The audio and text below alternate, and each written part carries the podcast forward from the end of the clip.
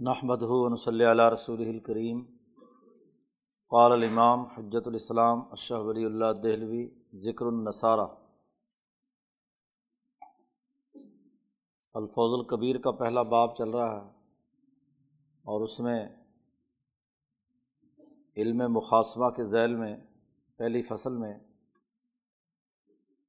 گزشتہ مشرقین جو مکہ کے گرد و نواح میں موجود تھے، جو اپنے آپ کو ابراہیمی اور حنیفی کہتے تھے، تو ان کی گمراہیوں کا تذکرہ قرآن حکیم نے جس انداز میں کیا ہے، اس کی تفصیلات سامنے آئیں۔ اور پھر دوسرا طبقہ جو وہاں مدینہ منورہ میں خاص طور پر موجود تھا، یہودیت، تو یہودیوں کے ساتھ قرآن حکیم نے جو مکالمہ، مباحثہ اور مقاصمہ کیا ہے، اس کی تفصیلات کل ہم نے پڑھی تھیں۔ ایک تیسری جماعت ہے جو عیسائی کہلاتے ہیں، نصارہ ہے۔ ان کا ذکر یہاں اس جگہ شاہ صاحب نے کیا ہے قرآن حکیم نے ان سے بھی مقاصمہ کیا ہے۔ شروع میں ذکر کیا گیا تھا قرآن حکیم کے سچے احکامات کے مقابلے پر ممکنہ طور پر چار شکلیں ہی ہو سکتی تھیں۔ ایک یہ کہ علم اور عمل دونوں ہی صحیح نہ ہوں، اور ایک یہ کہ علم تو ہو لیکن عمل صحیح نہ ہو۔ یہ دو تو پیچھے بیان ہو چکے۔ یہودیوں کے یہاں تورات پر ایمان تھا، موسیٰ علیہ السلام کو نبی مانتے تھے۔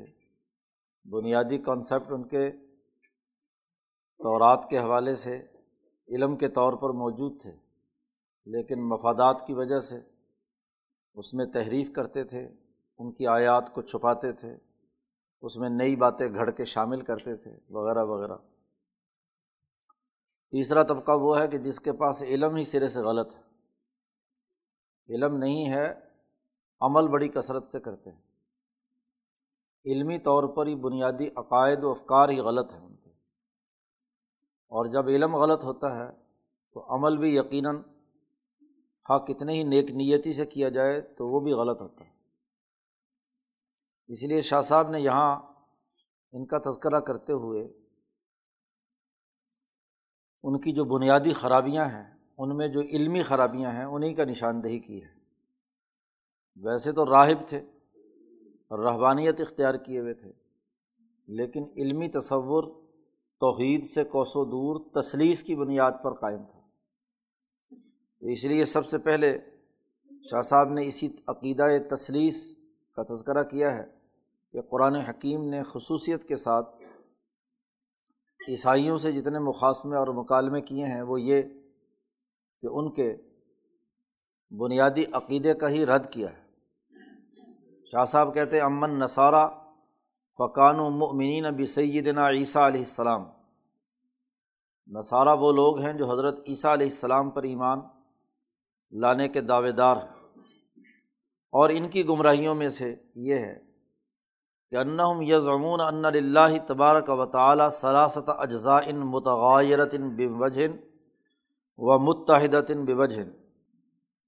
ان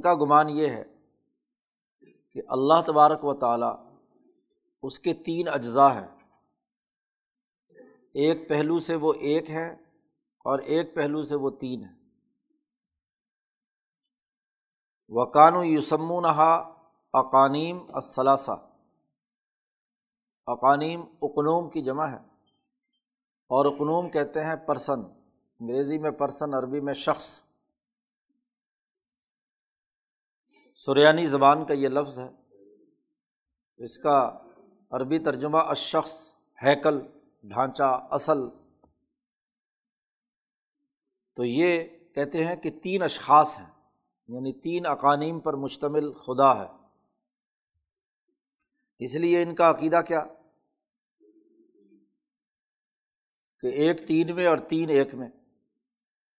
تین کو ایک بنا دو، جب جی چاہو اور جب چاہے ایک کو تین میں تقسیم کر دو۔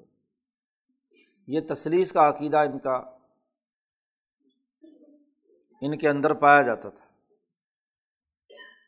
ان کے اس عقیدے کو داخل کرنے والا آدمی اصل میں پولس ہے۔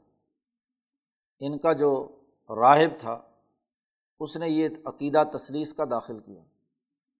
عیسائیت سے پہلے دنیا میں یہ تصلیس کا عقیدہ دنیا بھر کی مختلف تہذیبوں میں رہا ہے۔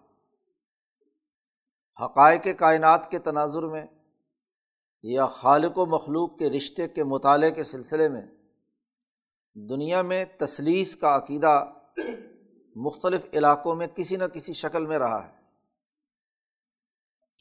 خواہ و تصلیس مصری ہو تصلیس بابلی ہو تصلیس ہندی ہو یا تصلیس یونانی ہو جب بھی فلسفے میں اس بات پر بحث کی جاتی ہے کہ خالق اور مخلوق کا رشتہ کیا ہے، اللہ اور مخلوق کے درمیان کیا تعلق ہے، تو یہیں آ کر یہ جمام عقلیں معاوف ہو جاتی ہیں اور وہ اس کو سمجھنے سے قاصر ہو جاتے ہیں۔ اگر عقل اور فلسفے کے نقطۂ نظر سے یہ لوگ سوچتے تھے تو ان کا خیال یہ ہوتا تھا کہ کائنات کا بنانے والا عقلی طور پر ایک ہی ہو سکتا ہے، دو تین تو نہیں ہو سکتے۔ ایک طرف وہ خالق اور مالک کو ایک ہی سمجھتے ہیں۔ ظاہر ہے کہ جب بہت سارے ہوں گے تو لڑائی اور جھگڑا ہوگا، جو قرآن نے بھی کہا ہے کہ بہت سارے خدا ہوں۔ تو اس کے نتیجے میں فساد پیدا ہوگا۔ ایک خدا ایک طرف کھینچے گا، دوسرا خدا دوسری طرف کھینچے گا۔ اور دوسری طرف، جب وہ ایک ہے تو انہوں نے ایک بنیادی تصور قائم کیا ہوا تھا، جس کو شاہ صاحب نے بہت جگہوں پر رد کیا ہے۔ تمام فلسفیوں کے یہاں رہا ہے کہ لا یسدر من الواحد الا الواحد۔ ایک سے ایک ہی پیدا ہو سکتا ہے، ایک سے دو کیسے بنے؟ اور دو سے پھر تین کیسے بنے؟ اور تین سے پھر پوری کائنات کیسے بنی؟ تو جتنے بھی اس کائنات میں مخلوقات ہیں، وہ تو بڑی کثرت سے ہیں۔ تو کثرت اور وحدت کے درمیان ربط اور تعلق کیا ہے؟ یہاں آ کر ان کا دماغ الجھ جاتا تھا اور بات کو درست تناظر میں سمجھنے کے بجائے تصلیس کے عقیدے کو تسلیم کر لیتے۔ تھے فلسفیوں نے جب غور و فکر کیا، یونانیوں نے، وہ فلاسفہ یونانی ہوں، ایرانی اور تورانی ہوں یا ہندوستانی ہوں۔ ان تمام فلاسفہ کی سوئی یہاں آ کر اٹک گئی۔ انہوں نے کہا، فلاسفہ نے کہا کہ ایک واجب ہے اور ایک ممکن ہے۔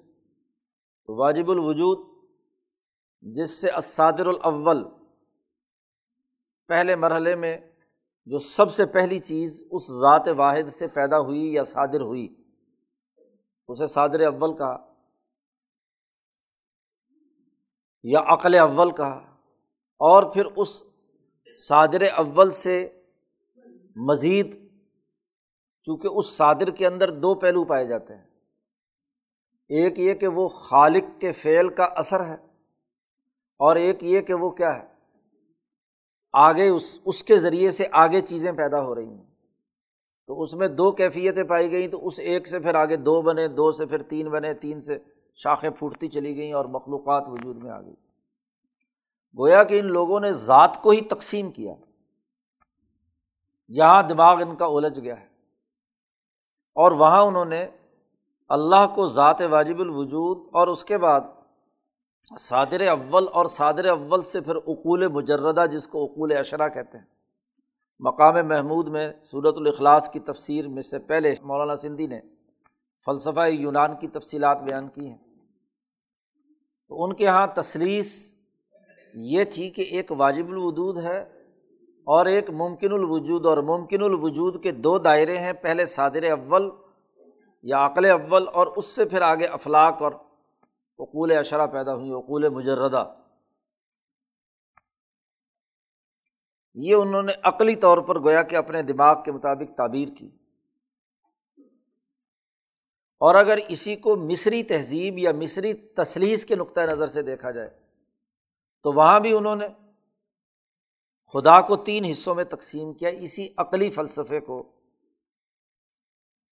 انہوں نے تعبیر کیا۔ انہوں نے کہا کہ جو سب سے پہلے ہے، اس کو نام اوزیرس۔ مصری بابلی تہذیب میں اوزیرس کا مطلب ہے باپ۔ انہوں نے کہا اس کے بعد اس سے پیدا ہوا ہورس۔ اس کو کہتے ہیں ایون گویا کہ اس کا بیٹا۔ اور ایک عذرا جو اس باپ کی بیوی ہے۔ یعنی انہوں نے تصلیس میں باپ اور ماں اور بیٹا، تین کو کیا ہے؟ ثابت کر دیا۔ یہ تصلیس مصری کہلاتی ہے۔ اسی طریقے سے ایک اور تصلیس پیدا ہوئی۔ تصلیس ہندی جسے کہتے ہیں۔ ہندوؤں کا جو ویدک دھرم میں اسی عقلی بات کو ویدک دھرم کے تناظر میں انہوں نے منوایا اور تسلیم کیا، وہ تصلیس ہندی ہے کہ برہما ہے، وشنو ہے اور ان دونوں کے بعد اگلے مرحلے میں شیوا ہے۔ تو یہ تصلیس ہندی کہلاتی ہے کہ برہما باپ ہے اور اس سے پھر آگے کیا ہے؟ وشنو ہے اور وشنو سے آگے شیوا ہے۔ تو یہ تصلیس ہندی جو ہندو مذہب کی بنیاد رہی ہے۔ اسی طریقے سے تہذیب بابلی بھی رہی ہے۔ اور تہذیب بابلی میں انہوں نے کہا کہ اس آسمان کا پیدا کرنے والا ایک ہے جسے آنو کہتے ہیں، اور ایک زمین اور انسان کو پیدا کرنے والا جسے بال کہتے ہیں۔ اور ایک اس زمین پہ تمام چیزیں اور پانی پیدا کرنے والا جسے حیا کہتے ہیں۔ تو اس طرح تصلیس کا یہ سلسلہ جی رہا ہے پہلے سے۔ مختلف مسق شدہ مذاہب میں۔ عیسائیت تو ابراہیمی دین تھا اور وہ حنیفیت پر ابراہیم علیہ السلام سے چلا آ رہا تھا۔ خود عیسیٰ علیہ السلام کی دعوت بھی یہی تھی۔ لیکن جب عیسیٰ علیہ السلام کے دنیا سے چلے جانے کے بعد، ایک طویل عرصے کے بعد، پولس نام کا ایک فلسفی جس نے عیسائیت اختیار کی، تو اس نے سب سے پہلے عیسائیت کو اس عقلی فلسفے کے ساتھ مربوط کرنے کے لیے اس نے اس عیسائیت کو تصلیس کا عقیدہ اس نے اس پر مسلط کر دیا۔ اس نے کہا بھی عیسائیت کے اندر بھی ایک باپ ہے، اللہ تبارک و تعالیٰ، ایک بیٹا ہے، خود کیا ہے؟ عیسیٰ علیہ السلام، اور ایک روح القدس ہے۔ جو عیسیٰ کے اندر حلول کی کی گئی ہے۔ تصریس کے مختلف عقیدے رہے ہیں۔ قرآن حکیم نے ان کا تذکرہ کیا ہے کہ عیسیٰ علیہ السلام کے بارے میں کہا سالس و ثلاثہ کہ عیسیٰ کو تین میں سے تیسرا مانتے ہیں۔ اور کہیں مریم کو ساتھ شامل کیا۔ جہاں عیسائیت مصری تہذیب کے رنگ میں رنگی، وہاں انہوں نے بیوی بھی ثابت کی یعنی مریم کو کیا ہے؟ ثابت کیا، مریم کو اس اذرا کی جگہ پہ رکھ دیا۔ جہاں بابلی تہذیب کے اثرات تھے، تو وہاں عیسائیت آئی تو اس نے اس رنگ کو کیا ہے، اپنا لیا۔ ہندوستان میں چونکہ عیسائیت آئی نہیں، تو یہ دو رنگ غالب رہے۔ اور اسی کی بنیاد پر بہت سارے فرقے جو ہیں، وہ عیسائیت کے اندر وجود میں آ گئے۔ لیکن تمام میں یہ بات متفق تھی، جو کم از کم حضور صلی اللہ علیہ وسلم کے زمانے میں عیسائی موجود تھے کہ وہ تصلیس کے عقیدے کے قائل تھے، ان کی اکثریت۔ تو یہ عقیدہ انتہائی غلط تھا۔ تو شاہ صاحب نے اس کی نشاندہی کی ہے سب سے پہلے تو۔ کانو یوسم نہا العقانیم ثلاثہ انہوں نے کہا کہ یہ خدائی جو ہے، یہ تین اشخاص کے اندر بند ہے۔ احدہ الب باپ، بیٹا، روح القدس۔ یہ تصلیس ہے ہاں جی عیسوی ہے۔ تو پہلا باپ اور باپ سے مراد کیا ہے؟ شاہ صاحب نے کہا وہ ہوا بھی ایزائی ہاں جی مبد العالم، عالم کے ابتدا جہاں سے ہوئی ہے، یا مبد العالم، جو عالم کو پیدا کرنے والا، ابتدا کرنے والا یعنی ذات واجب الوجود۔ تو شاہ صاحب یہاں ان کی اس تصلیس کے مقابلے پہ جو الفاظ استعمال کر رہے ہیں، وہ فلاسفہ یونان کے ہیں۔ ہاں جی فلاسفہ یونان اس کائنات کے پیدا کرنے والے یا ابتدا کے لیے واجب الوجود کا لفظ یا اس عالم کو پیدا کرنے والا، ابتدا کرنے والا کہتے ہیں۔ دوسرا ان کا عقیدہ یہ تھا کہ خدا کا دوسرا جز جو ہے وہ البن بیٹا ہے۔ اور وہ ہوا بھی ایزائے صادر الاول اللہ زی ہوا معنن عام، شامل الجمی الموجودات۔ وہ جو فلسفہ یونان کے یہاں جسے صادر اول کہتے ہیں، جس سے تمام موجودات وجود میں آئی ہیں۔ تمام موجودات کے اندر چیزیں پائی جاتی ہیں۔ تو یہ صادر اول کی اصطلاح بھی فلسفہ یونان کی ہے۔ اور تیسرا ان کے یہاں روح القدس، اور روح القدس سے مراد وہ اقول ہیں اقول مجردہ جو مادے سے ماورا ہے۔ فلسفہ یونان میں جنہیں مانا جاتا ہے اقول اشرا تو اس کے مقابلے میں انہوں نے روح القدس مان لیا۔ ان لوگوں کا یہ عقیدہ تھا کہ کانو یا تقیدون ان اقنوم البن تدرا بروح عیسیٰ علیہ السلام۔ اللہ نے، اللہ کا جو بیٹا ہے، اس بیٹے کا اقنوم یا اس کا تشخص، وہ عیسیٰ علیہ السلام کی روح کے اندر حلول کر گیا۔ عیسیٰ علیہ السلام کے اندر آ گیا۔ کمان نہ جبرائیل علیہ السلام قد یز حروفی صورت الانسان۔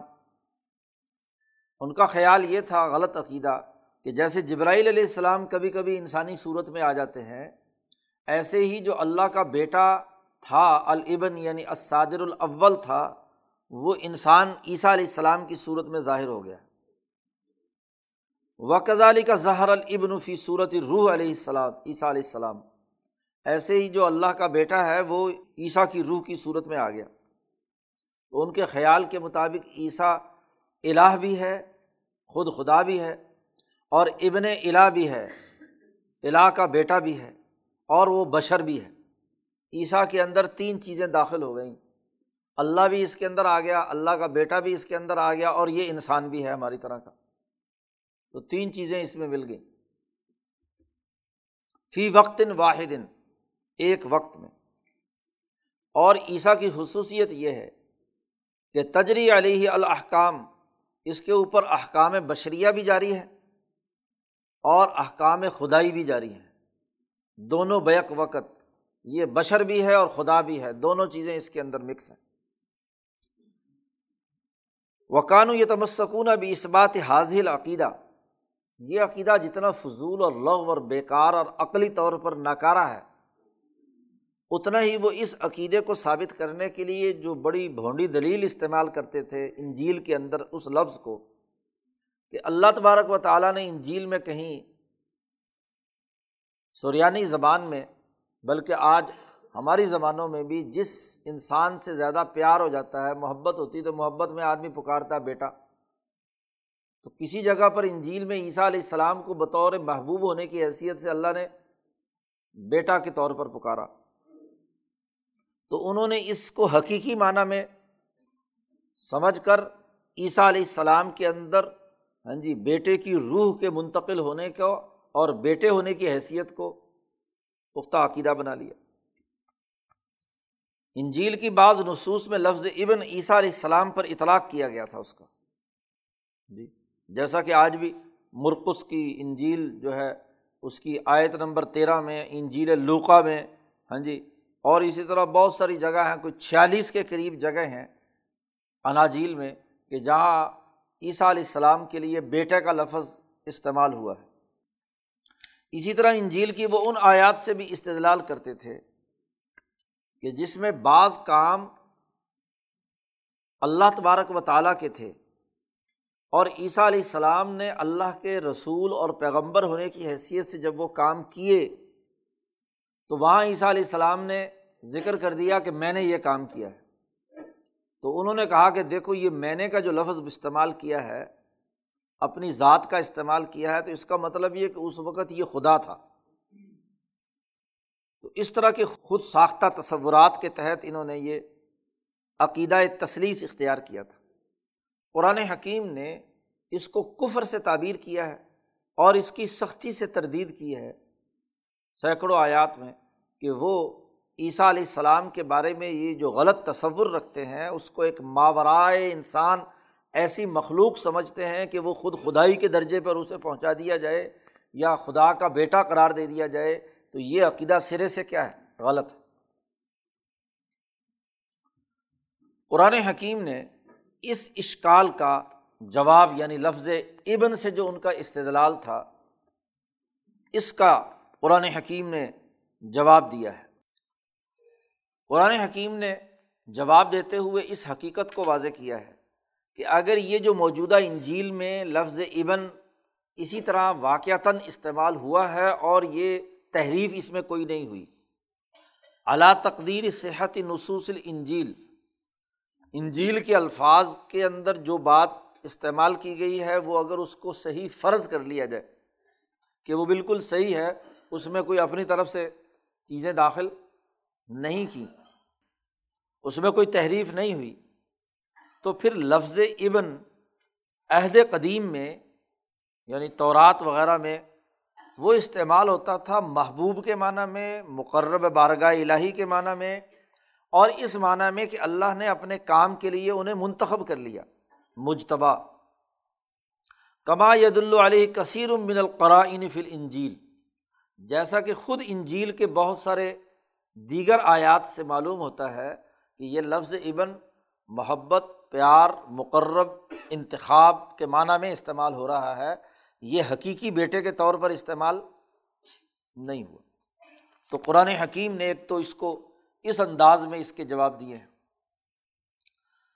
دوسرا دوسرا جو اشکال تھا ان کا کہ عیسیٰ علیہ السلام نے ان جھیل میں بعض اللہ کے افعال اپنی طرف ذات کی طرف منسوب کیے ہیں۔ تو شاہ صاحب کہتے ہیں اس کا اشکال کا جواب یہ ہے کہ تل کا نصب اعلیٰ طریق الحکایہ۔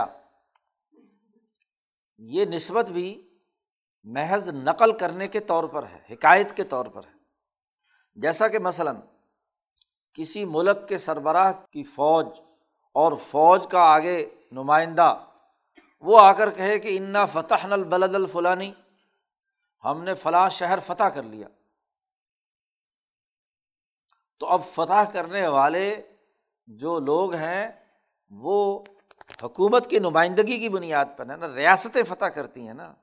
اس کا جو سربراہ ہوتا ہے، وہ اس کا اصل میں تو کام کرنے والا جس نے پوری پلاننگ کی اور آگے سپاہی کہے کہ جی ہم نے فتح کیا اس کا مطلب یہ کہ سپاہی نے فتح کیا۔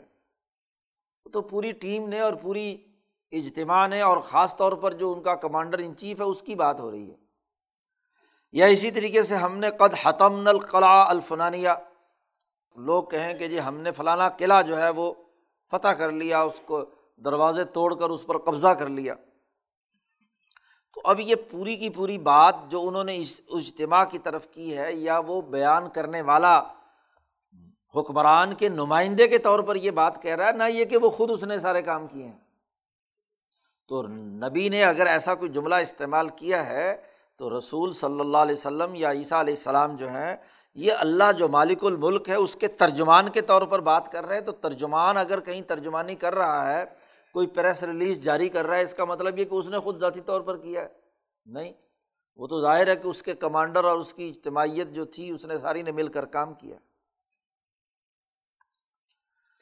دوسری ایک اور بات بھی شاہ صاحب نے واضح کی ہے۔ والجواب الثانی یہاں عیسیٰ علیہ السلام نے یہ جو جملہ استعمال کیا انجیل کی بعض آیات میں کہ ہم نے یہ کام کیا ہے، تو اس کا ایک اور جواب یہ بھی ہو سکتا ہے کہ وہی جو عیسیٰ علیہ السلام پر آئی تھی، وہ اس کے معانی عیسیٰ علیہ السلام کے قلب پر عالم بالا سے منقش ہوئے تھے۔ ان کا انتباہ ہوا تھا۔ وہی کے دو طریقے ہیں۔ ایک، کسی چیز کا کسی کے قلب پر اس معنی اور مفہوم کا القاع ہو جانا، منقش ہو جانا۔ اور پھر اس سے پڑھ کر اس کی بنیاد پر اسے آگے بیان کرنا۔ کہ آپ معنی اور ایک معنویت کسی کام کی آپ کے دماغ میں آئی، آپ کے خیال میں آئی، آپ کے دل میں بیٹھ گئی۔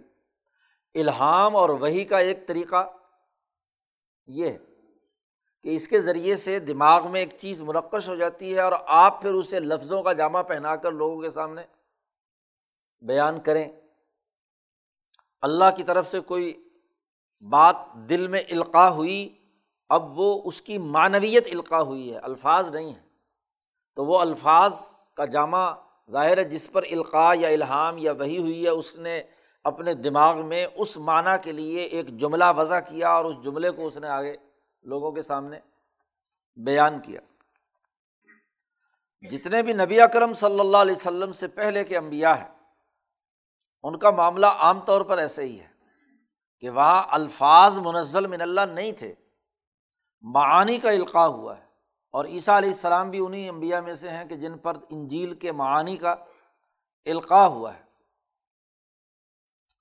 تو معانی منقش ہوئے عالم بالا سے، عالم علوی سے ہاں جی عیسیٰ علیہ السلام کی دل کی تختی پر۔ لا اعلیٰ طریقی تمسل جبرائیل علیہ السلام فی صورت البشر و القاء کلام علیہ۔ دوسرا راستہ کیا ہوتا ہے؟ کہ جبرائیل علیہ السلام انسانی شکل میں آئے اور آ کر انہوں نے کلام پڑھ کر سنایا۔ اس کو ایک اور مثال سے بھی سمجھیے۔ آپ کتاب پڑھ رہے ہیں۔ کتاب پڑھ رہے ہیں، کتاب کا جو مطلب ہے اور مفہوم ہے، یہ تو نقوش ہے نا۔ اس نقوش کو پڑھنے کے نتیجے میں آپ کے دماغ میں خیال آیا ہے۔ یا ایک سائنسدان، تجربات اور مشاہدات اور مطالعات کے نتیجے میں ایک خاص قانون کی طرف اس کا دل اور دماغ متوجہ ہو گیا۔ تو اس کے لیے تو بڑی محنت کرنی پڑتی ہے نا۔ بہت جد وجہد اور کوشش کرنی پڑتی ہے۔ اور ایک یہ ہے کہ اس کتاب کو سمجھ کر اس کی تفہیم کے لیے مثلاً کسی استاذ نے، کسی لیکچرر نے کیا کیا؟ اپنے الفاظ میں اس کو بہت عمدہ انداز میں بیان کر دیا تاکہ سننے والوں کے دماغ کے اندر کیا فوراً وہ بات بیٹھ جائے۔ اس کی جو معنویت ہے، وہ لفظوں میں اس نے خود بیان کر دی۔ ایک معنویت آپ کے دماغ میں آپ نے سمجھی ہے اور ایک معنویت وہ ہے جو استاذ نے کیا ہے، تفصیل کے ساتھ سمجھائی ہے۔ تو دونوں میں زمین آسمان کا فرق ہوتا ہے۔ اپنے مطالعے سے بات کے نتیجے تک پہنچنے کے لیے خون پسینہ ایک کرنا پڑتا ہے، محنت میں جد وجہد کرنی پڑتی ہے۔ اور استاد جب پوری بات کا خلاصہ یا تفصیل یا اس کو کلام کی شکل میں بیان کرتا ہے تو جیسے ہی آپ کے کانوں سے ٹکراتی ہے، دل و دماغ تک پہنچتی ہے تو بات پورا کانسیپٹ کیا ہے؟ کلیئر ہو جاتا ہے۔ تو یہ جو قرآن حکیم ہے، اس کی جو معنویت تھی، جبرائیل نے آ کر نبی اکرم صلی اللہ علیہ وسلم پر اس کو کلام کی شکل میں یعنی پڑھا پڑھایا، آپ صلی اللہ علیہ وسلم کے سامنے بیان کر دیا۔ مکمل کلام کلام تک حضور کی اپنی براہ راست رسائی۔ اگر کہیں ایسا کوئی موقع آتا تھا تو حضور صلی اللہ علیہ وسلم کی اپنی کیفیت بڑی متغیر ہو جاتی تھی۔ لیکن جب جبرائیل آ کر آمنے سامنے بیٹھ کر کلام بولتے تھے تو حضور صلی اللہ علیہ وسلم پر اتنی تکلیف نہیں ہوتی تھی۔ یہ ایسے ہی کہ خود مطالعے سے سمجھے تو دماغ کو تکلیف اٹھانی پڑتی ہے۔ اور استاد اس کا خلاصہ بیان کر کے اس بات کو سمجھا دے تو کیا ہے؟ بغیر کسی دماغی محنت کے ہاں جی وہ آرام سے کیا ہے؟ سمجھ میں آ جاتی ہے۔ عیسیٰ علیہ السلام پر یہ کلام جبرائیل کے واسطے سے نہیں آیا، بلکہ وہ کلام نازل ہوا ان کے تختی دل پر، اس کے معنی منقش ہوئے۔ پھر ان کو کن نپے تلے جملوں میں بیان کرنا ہے؟ جی یہ عیسیٰ علیہ السلام نے کیا۔ تو اب اس میں عیسیٰ علیہ السلام کا اپنا ایک عمل دخل کم از کم الفاظ کے بیان کرنے کی حد تک ہو گیا۔ فب سبب حاضل انتباہ اس منقش ہونے کے دل میں جو کچھ موجود تھا، اس کو انہوں نے لفظوں میں بیان کیا۔ تو اس طرح عیسیٰ علیہ السلام کی زبان سے کچھ جملے ایسے نکل گئے کہ ہم نے یہ کام کیا۔ حالانکہ وہ جو معنویت ہے، وہ بھی تو اللہ کی طرف سے آئی ہے۔ اس سے کلام مشعر بنسبت تلکل افعال نفس ہی جبکہ حقیقت تمام لوگوں کے سامنے مخفی نہیں ہے کہ جو وہی کا اعلیٰ ترین القاع ہوتا ہے، وہ ظاہر ذات باری تعالیٰ کی طرف سے ہوا۔ یہ دو جو دلائل تھے ان کے، جس کی بنیاد پر یہ تصلیس کی عمارت قائم تھی، قرآن حکیم نے اس کو رد کیا۔ شاہ صاحب کہتے ہیں، بالجملتی خلاصہ یہ ہے۔ کہ فقط رد اللہ تعالیٰ حاضل مذہب الباطل۔ اللہ پاک نے اس باطل مذہب کو واضح اور دو ٹوک انداز میں رد کیا۔ اس کا کوئی پہلو بھی ایسا نہیں تھا کہ جس کی کوئی تعویل و تعبیر کی جا سکے۔ یہ ٹوٹلی طور پر تصلیس کا عقیدہ کفر تھا۔ گویا کہ اللہ کی خدائی کا انکار تھا۔ اور وہ بیانہ اور اس کو بڑی تفصیل کے ساتھ بیان کیا ہے۔ جیسا کہ صورت عال عمران میں آپ نے دیکھا، کل سنی کہ ان عیسیٰ علیہ السلام عبد اللہ اللہ کے بندے ہیں، اللہ کا بیٹا نہیں ہے۔ اور اللہ پاک کی پاکیزہ روح ہیں روح المتحرہ اللہ نفقہ فی رحم مریم الصدیقہ۔ وہ ایسی پاک روح ہیں جنہیں حضرت مریم علیہ السلام کے رحم میں پھونکا گیا تھا۔ تو وہ ایک مقدس شخصیت ہیں۔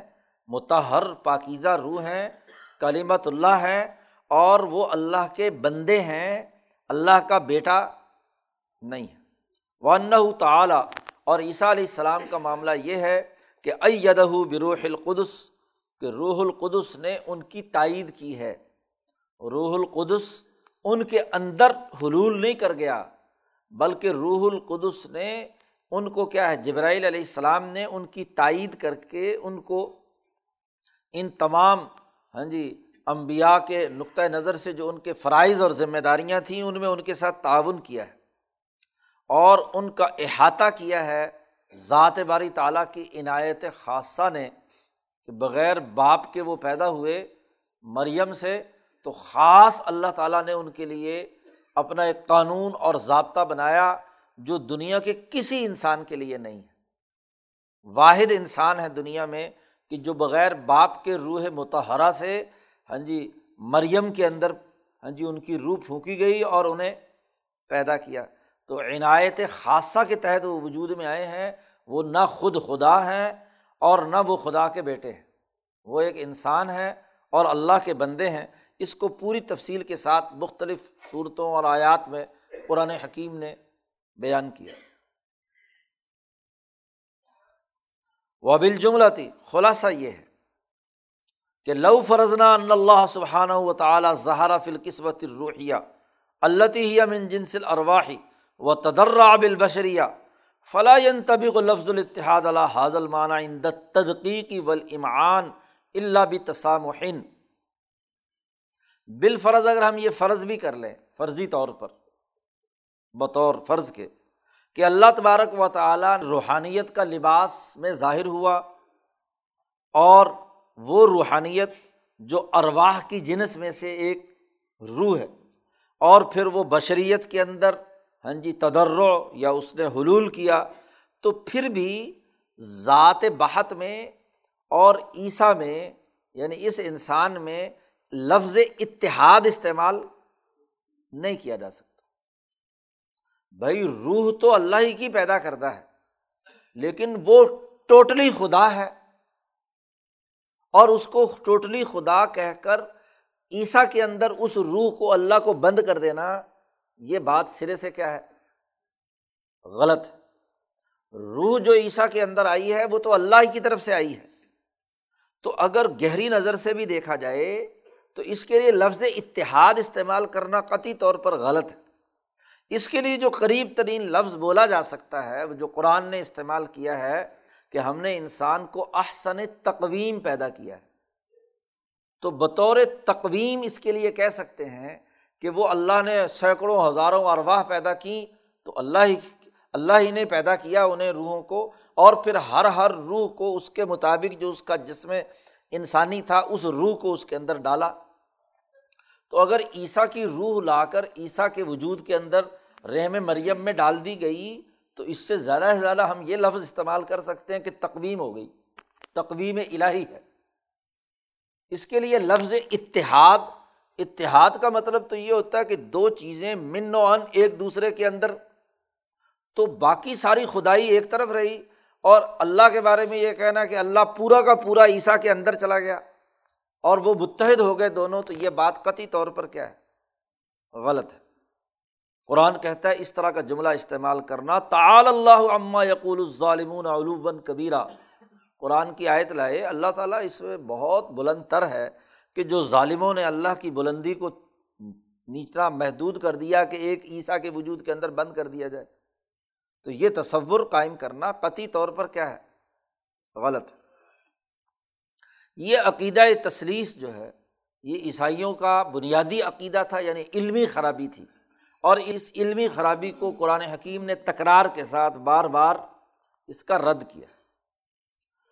شاہ صاحب کہتے ہیں کہ اگر ان عیسائیوں کی مسلمانوں میں کوئی نمونہ دیکھنا ہو، کیونکہ ہر ایک کا نمونہ بیان کر رہے ہیں نا پیچھے۔ جی تو اس وقت، اس دور میں اگر ان کا نمونہ دیکھنا ہو، ان شیتا انترا نموز جن لحاظ الفریق، اس عیسائیت کا اگر کوئی نمونہ دیکھنا چاہتے ہو تم، ان شیتا اگر تم چاہتے ہو، تو فنظر۔ تو دیکھو الوم الا اولاد المشائق ولیا مشائق اور پیروں اور ولیوں کی اولادوں کو دیکھو۔ جی یہ جو گدی نشین بنے بیٹھے ہیں، بڑی بڑی خانقاہوں اور بڑے بڑے کیا ہے، مزارات کے اوپر ان کی اولاد ہیں یا ان کی طرف اپنے آپ کو نسبت رکھتے ہیں۔ ماضا یہ ضنون بھی آبا اہم یہ جاہل پیر اپنے ان بزرگوں کے بارے میں آبا و اجداد کے بارے میں کتنی غلط قسم کی باتیں کرتے ہیں۔ تو ہر جگہ پر ہاں جی یہ ان پیروں کے ماننے والے اپنے پیروں کو ولایت کے اس مقام پر پہنچا دیتے ہیں کہ جہاں خدا میں اور اس ولی میں کوئی فرق۔ بیٹا بھی وہی دیتا ہے، اولاد بھی وہی دیتا ہے، سجدے بھی وہاں کرتے ہیں، سارے خرافات وہاں پر ہوتی ہیں۔ تو یہ عیسائیت کا مظہر ہے کہ جاہل پیروں کی اولادوں نے اپنے بڑے بڑے جو بزرگ ہیں، ان کو ولایت کے نام پر ہاں جی عیسیٰ کی طرح ہاں جی خدا کے ساتھ ملا دیا۔ کہ اب اللہ انہیں کی دعاؤں کا محتاج ہے، وہ کریں گے، وہ چاہیں گے، تو پھر کیا ہے؟ وہ کام ہوگا ورنہ نہیں ہوگا۔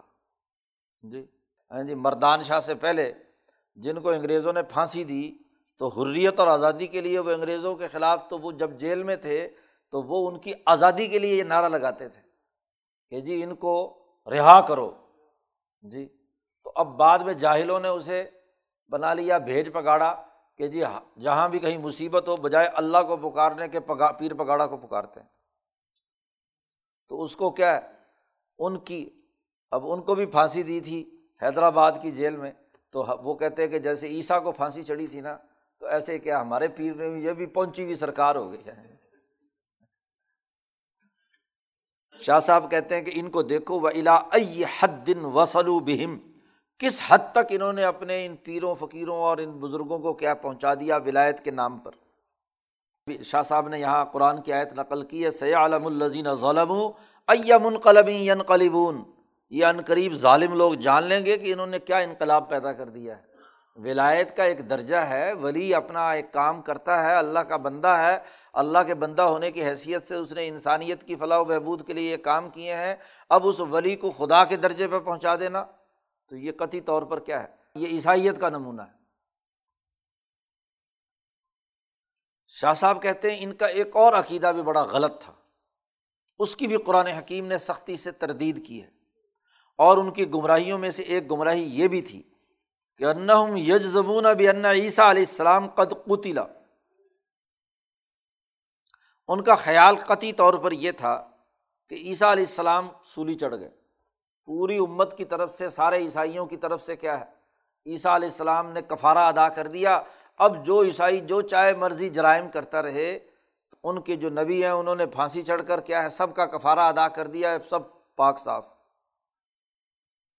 تو ایک تو یہ ان کا عقیدہ تھا، قد قطلا ماں ان الواقع خلاف ظالی کا حالانکہ واقعہ اس کے بالکل خلاف ہے۔ ہاں جی وقد شب بھی لہم، ان کو شبہ ہوا ہے اس معاملے میں عیسیٰ علیہ السلام کے۔ اور ان پر معاملہ جو ہے وہ ہاں جی مشکوک ہو گیا، گڑبڑ ہو گیا ان کے سامنے۔ فضن ان کا خیال یہ ہے کہ عیسیٰ علیہ السلام کو جو اللہ نے آسمان پر اٹھایا ہے وہ قتل مقتول شدہ یعنی پھانسی دینے کے بعد ان کو اٹھایا ہے۔ اور یہ بات عیسیٰ علیہ السلام سے لے کر غلط در غلط ہوتے ہوتے ہوتے ہاں جی ان کے اندر بطور عقیدہ کے بن گئی کہ کفارے کے طور پر عیسیٰ علیہ السلام جی ان کو قربان کر دیا گیا۔ تو اللہ تبارک و تعالیٰ نے اس پردے سے ہاں جی پردہ ہٹایا۔ حقیقت العمر قرآن نے واضح کرتے ہوئے کہا، دو ٹوک انداز میں کہا ماں قتلو و ماں صلبو ہو ولاکن شب حال نہ تو ان یہودیوں نے عیسیٰ علیہ السلام کو قتل کیا، نہ ان کو سولی چڑھایا۔ ولاکن شب بھی شبے میں مبتلا ہو گئے کہ ویسی شکل و صورت کے کسی انسان کو انہوں نے کیا ہے، پھانسی دی اور ان کا خیال یہ تھا کہ عیسیٰ علیہ السلام کو ہم نے پھانسی دے دی۔ وہ اما ما ذکر فی الجیل من قول عیسیٰ علیہ السلام فی حاضل باب اور وہ جو عیسیٰ علیہ السلام کے بعض باتیں انجیل میں اس طور پر نقل کی گئی ہیں، جیسے انجیل متا کے اندر بیان کیا گیا ہے کہ وہاں عیسیٰ علیہ السلام نے کہا کہ دیکھو، قیامت کا وقت قریب ہے اور بیٹا جو ہے وہ سولی چڑھا دیا جائے گا ظالموں کے ہاتھ سے۔ اب پہلے تو عیسیٰ کو بیٹا قرار دیا۔ اور پھر کہا کہ دیکھو، عیسیٰ نے کہا تھا کہ بیٹا سولی چڑھا دیا جائے گا۔ اب آج سے دو ہزار سال پہلے کی بات ہے۔ بقول انہیں عیسائیوں کے۔ اس وقت عیسیٰ علیہ السلام کہہ رہے ہیں کہ قیامت قریب ہے۔ تو قیامت قریب میں چاہتے تو وہ ابن الناس کا لفظ استعمال کیا ہے کہ انسانوں کے بچے ظالم لوگ پھانسیاں چڑھائیں گے۔ تو وہ جو مظلومین ہیں، ان مظلومین کا تذکرہ کر رہے ہیں۔ کہ قرب قیامت کے اندر جب سسٹم خراب ہو جاتا ہے تو وہ انسانوں کے بچوں کو کیا ہے، ناجائز اور غلط طریقے سے قتل کرتے ہیں۔ بات تو عیسیٰ نے یہ کہی تھی۔ اب اس پوری بات کا مطلب کیا لیا؟ کہ یہاں عیسیٰ علیہ السلام اپنی بات کر رہے ہیں کہ مجھے فضولی چڑھا دیا جائے گا۔ حالانکہ ایسی کوئی بات شاہ صاحب کہتے فما انا ان اخبار بجرت الہود وہ اقدام علا قتل ہی تو وہ جہود کی جرت اور ان کے قتل پر ہونے والے اقدام کا تذکرہ کر رہے ہیں۔ لیکن اللہ تبارک و تعالیٰ نے عیسیٰ علیہ السلام کو اس پورے ہلاکت خیزی سے نجات دی۔ قرآن نے دو ٹوک کہہ دیا کہ ماں قتل ہو و ماں صلب نہ قتل ہوئے ہیں عیسیٰ علیہ السلام اور نہ ہی انہیں سولی چڑھایا گیا۔ بر رفا اللہ علیہ بلکہ اللہ نے انہیں اپنی طرف اٹھا لیا۔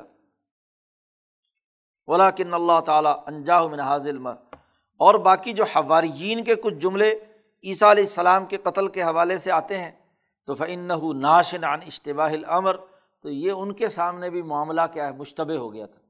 ان کو بھی صحیح بات طور پر بات کا پتہ نہیں چلا۔ وہ آدمی وقوف اعلیٰ حقیقت رفع اللہ لم یکن معلوف العقول ولال اسماعیم ان کو اس رفع عیسوی کی حقیقت معلوم نہیں تھی۔ کیوں؟ کہ ان کی عقلیں اس سے مانوس نہیں تھیں اور ان کے کانوں نے کبھی یہ بات سنی نہیں تھی کہ زندہ انسان کیسے اٹھایا جا سکتا ہے۔ مولانا سندھی نے بڑی اچھے انداز میں یہ بات سمجھائی ہے عقلی طور پر کہ عیسیٰ علیہ السلام کی چونکہ روح اللہ کی طرف سے رحم مادر میں ڈالی گئی تھی، ان کی بشریت یا بہیمیت بہت ہی کمزور تھی۔ روحانیت شدید اور قوی تھی۔ ملکیت اور بہیمیت کے ملاپ سے انسان بنتا ہے۔ دنیا کے تمام انسان عیسیٰ کے علاوہ ان کی بشریت ارتقاء کے مرحلے سے گزر کر کیا ہے؟ بہیمیت ارتقاء کے مرحلے سے زمین کے ساتھ بڑی پختگی کے ساتھ جڑی ہوئی ہے۔ کیونکہ ان کی بہیمیت زمین سے پیدا ہوئی ہے۔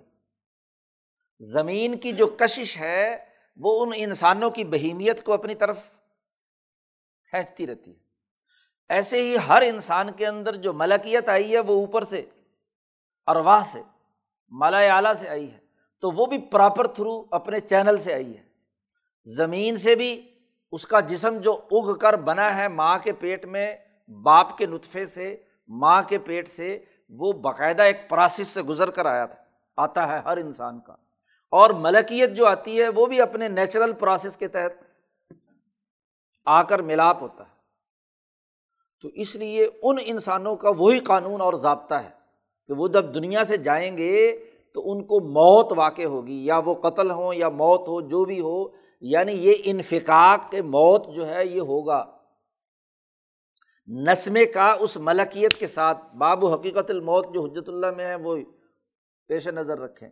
وہ نسمے کا ایک حصہ لے کر جاتی ہے اور اسی لیے ان کو شدت سے تکلیف ہوتی ہے۔ کیونکہ جب جسم کی بہیمیت میں سے رگ رگ میں سے روح نکلتی ہے تو وہ پورے جسم کو ہلا کر رکھ دیتی ہے۔ پسینے چھوٹ جاتے ہیں جب موت کا ذائقہ انسان چکھتا ہے۔ جی۔ تکلیف کی حالت وہ ہے کہ حضور صلی اللہ علیہ وسلم مز الموت کے عالم میں پانی آپ بار بار پیتے تھے۔ پسینے آپ کو چھوٹے ہوئے تھے، بار بار گھڑے کے گڑھے آپ کے اوپر پانی کے ڈالے جاتے تھے۔ آپ بے ہوش ہوتے تھے۔ پندرہ دن تک نبی اکرم صلی اللہ علیہ وسلم کی یہ کیفیت بتدریج ہوتی چلی گئی۔ تو جب نبی اکرم صلی اللہ علیہ وسلم کے ساتھ یہ معاملہ ہے تو باقیوں کی روحوں کے ساتھ کیا معاملہ ہوگا؟ ان کی روح جب جسم سے نکلتی ہے تو اس کے انگ انگ میں سے اس نے نکلنا ہوتا ہے کیونکہ وہ روح جسم زمین سے اگا ہے، جڑا ہے باپ اور ماں کے واسطے اور رشتے سے۔ عیسیٰ علیہ السلام کا معاملہ مختلف ہے۔ ان کے اندر چونکہ بغیر باپ کے اس روح سے پیدا ہوئے ہیں۔ ماں کی ساری توانائی اور طاقتیں ان کے اندر موجود ہیں، ان کے ڈی این اے میں۔ ان کی بہیمیت بہت ہی ضعیف ہے۔ وہ اس دھرتی اور زمین کے ساتھ جڑی ہوئی، اس درجہ نہیں ہے جیسے باقی انسانوں کی جڑی ہوئی ہوتی ہے۔ وہ خالصتاً روح ہیں، اسی لیے روح اللہ بھی انہیں کہا گیا۔ تو وہ روح جو جبرائیل کے واسطے سے آئی ہے۔ اور وہ آ کر کیا ہے، رحم مادر میں مریم کے، رحم میں کیا ہے؟ نفقنا قرآن نے کہا ہم نے پھونکی۔ یا نفق فی ہی مر روحی۔ ہی تو وہ ایک ایسے انوکھے انداز میں آئی ہے۔ تو مولانا سندھی کہتے ہیں کہ جب ملکیت عالیہ ہے، بہت اونچے درجے کی ہے، اور روح القدس کی اسے تائید حاصل ہے بہیمیت بڑی، کمزور ہے۔ تو جب بھی دنیا سے جانے کا معاملہ ہوا ہے، تو وہ جو روح، جو طاقتور تھی، وہ اس کمزور جسم کو بھی اپنے ساتھ اٹھا کر لے گئی۔ کیوں؟ اس کا اس دھرتی کے ساتھ براہ راست کوئی تعلق نہیں تھا۔ یہ ہے رف عیسیٰ۔ یہ عقلی طور پر کون سمجھا رہا ہے؟ مولانا سندھی نے یہ بات کہی ہے۔ معلوم ہے؟ مولانا سندھی کے نام پر ادھر ادھر کی دوسری باتیں تو بڑی پھیلائی جاتی ہیں۔ یہ تعبیر خود مولانا نے امالی عبیدیہ میں موجود ہے کہ مولانا سندھی فرماتے کہ عیسیٰ علیہ السلام کے جانے کی عقلی وجہ یہ ہے، رفع عیسیٰ کی کہ وہ جو بہیمیت کمزور تھی، تو اس لیے وہ نسمہ ہی اتنا کمزور تھا کہ نسمہ کو روح کھینچ کر۔ اگر کسی جگہ پر ہاں جی یہ جو بابا آج کل تجربات کرتے ہیں، یہ خلائی جہاز یا اوپر بھیجتے ہیں نا، تو اس کو جب نیچے سے میزائل روانہ ہوتا ہے، اس کے ساتھ بہت کچھ لوازمات ہوتے ہیں۔ تو جیسے جیسے جس جس فضا میں وہ گر، چلتا چلا جاتا ہے، وہاں سے اس کا فاضل مادے ہاں جی وہ جھڑتے چلے جاتے ہیں اور آخر کے اندر وہ چھوٹا سا کیمرہ یا چھوٹی سی وہ چیز جو ہے نا، وہ اس مریخ پر یا کسی سیارے پر اترتی ہے جو وہاں سے تصویریں لے کر آپ کے پاس بھیج رہی ہوتی ہے۔ تو اسی طریقے سے جب عالم بالا کی طرف رخ کیا جاتا ہے تو اسی جسم کے ساتھ رخ کرنا بڑا مشکل۔ لیکن جو جسم ہی کمزور ہے، تو وہ جسم بھی ساتھ ہی کیا ہے؟ اس روح کے ساتھ کھنچ کر اوپر چلا گیا۔ یہ رف عیسیٰ کی حقیقت۔ اب جن لوگوں نے رفع عیسیٰ پر جو اشکالات کیے ہیں، عقلی طور پر جن فلاسفہ نے جی ان کے تمام تر سوالات کی بنیاد یہی ہے کہ کیسے یہ انسانی جسم جو زمین سے اگا ہوا ہے یہ پورا کا پورا عیسیٰ کے ساتھ اٹھ کر کیسے چلا گیا؟ روح کے ساتھ۔ حالانکہ عیسیٰ کے جسم میں اور باقی انسانوں کے جسم میں، ان کی بہیمیت میں اور باقی انسانوں کی بہیمیت میں زمین آسمان کا فرق۔ تو اس فرق کی وجہ سے عیسیٰ علیہ السلام کی روح جو ہے وہ اپنے ساتھ اپنے وجود کو بھی لے گئی۔ اتنی ہلکی تھی۔ ان کی بہیمیت اتنی ہلکی تھی کہ ملکیت پاورفل تھی وہ اس نے اٹھا کر۔ اوپر اڑ گئی۔ وہ آدمی وقوف اعلیٰ حقیقت رفا تو چونکہ رفا کی حقیقت ان کو نہیں معلوم تھی، تو اس لیے وہ رف عیسیٰ کا انکار کرتے رہے۔ اور ایسی چونکہ وہ رفا تھا کہ لم یکن معلوف العقول ملال اسماعیم تو عیسیٰ علیہ السلام کے بارے میں یہ جو ان کا غلط عقیدہ تھا کہ انہیں سولی چڑھا دیا گیا، وہ کفارے کے طور پر ہماری طرف سے کیا ہے، سارے گناہوں کا کفارہ ہو گیا، آپ جو چاہے مرضی کرتے رہو۔ تو جب قوموں میں زوال آتا ہے تو وہ اسی طرح کے فرسود عقیدے اپناتی ہیں کہ جی ہمارے لیڈر نے قربانی دے دی، ہم جو چاہے مرضی کریں، سب پاک صاف ہو گئے۔ تیسری ایک اور خرابی بھی ان کے اندر پائی جاتی تھی۔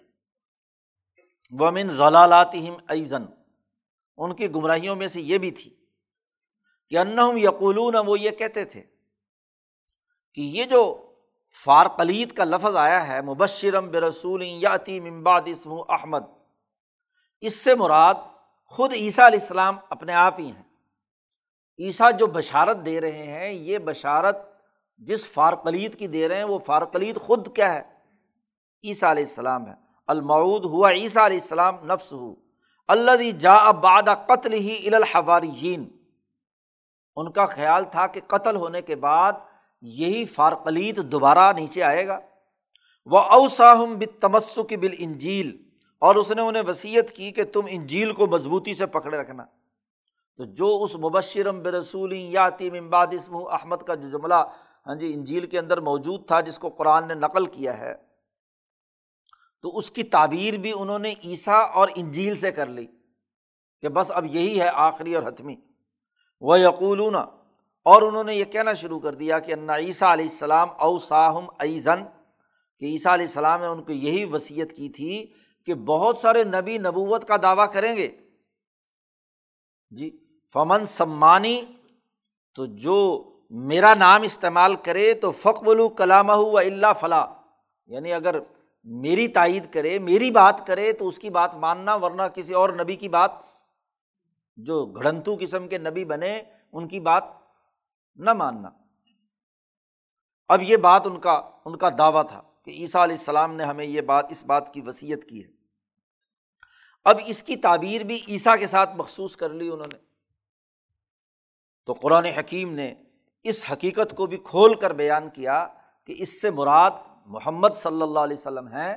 ہاں جی جو بنی اسماعیل میں پیدا ہوئے ہیں، خود عیسیٰ علیہ السلام نہیں۔ قرآن حکیم نے بیان کیا کہ یہ بشارت عیسیٰ جو ہے یہ ہمارے نبی اکرم صلی اللہ علیہ وسلم پر پوری سچی ہوتی ہے، کیونکہ اس میں کہا گیا ہے کہ عرفات کا میدان اللہ کی وحدت سے ہاں جی نعروں سے گونج اٹھے گا۔ لبیک اللہ لبیک، یہ الفاظ بھی وہاں پر موجود ہیں۔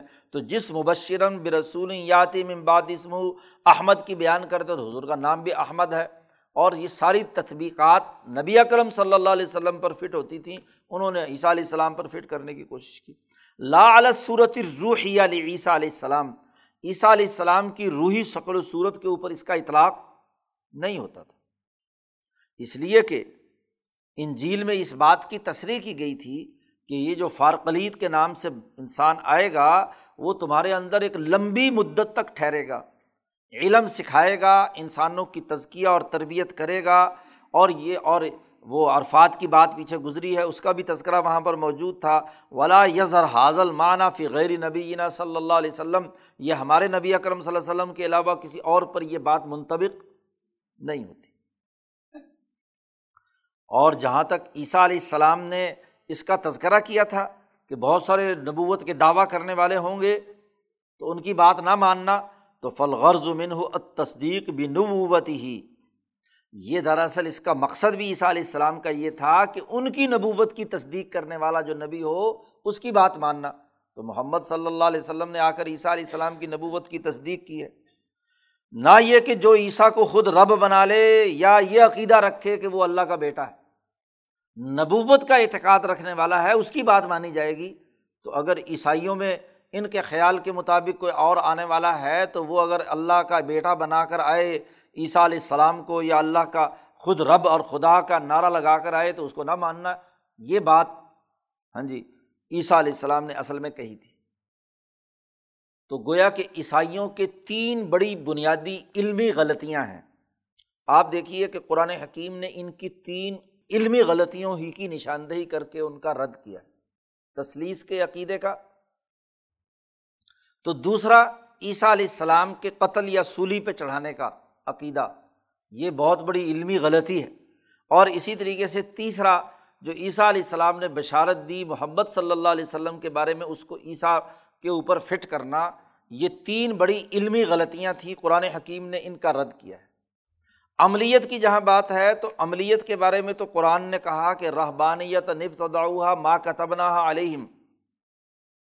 یہ جو رحبانیت کا عمل کثرت سے کرتے تھے یہ اللہ نے ہم نے ہم نے فرض نہیں کی، یہ انہوں نے اپنی طرف سے گھڑی ہے اور ان کا مقصد ابتغاء وجہ اللہ اللہ کی رضا تھا۔ تو اللہ کی رضا کے لیے خود ساختہ ان کا یہ طریقہ ہے۔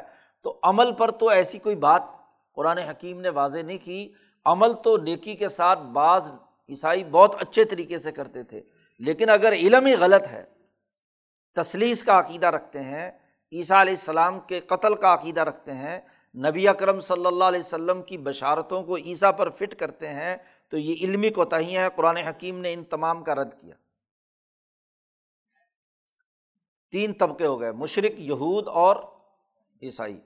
اب شاہ صاحب نے یہاں ذکر المنافقین۔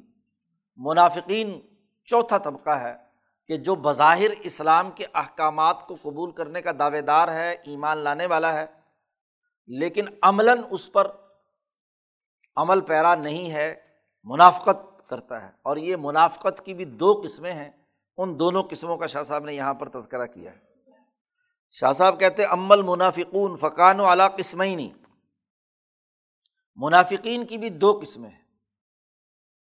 طائفہ تم منہم یقولون بھی السنتہم ان میں سے ایک جماعت تو منافقین کی وہ ہے جو عقیدے کے اعتبار سے کافر ہے اصل میں۔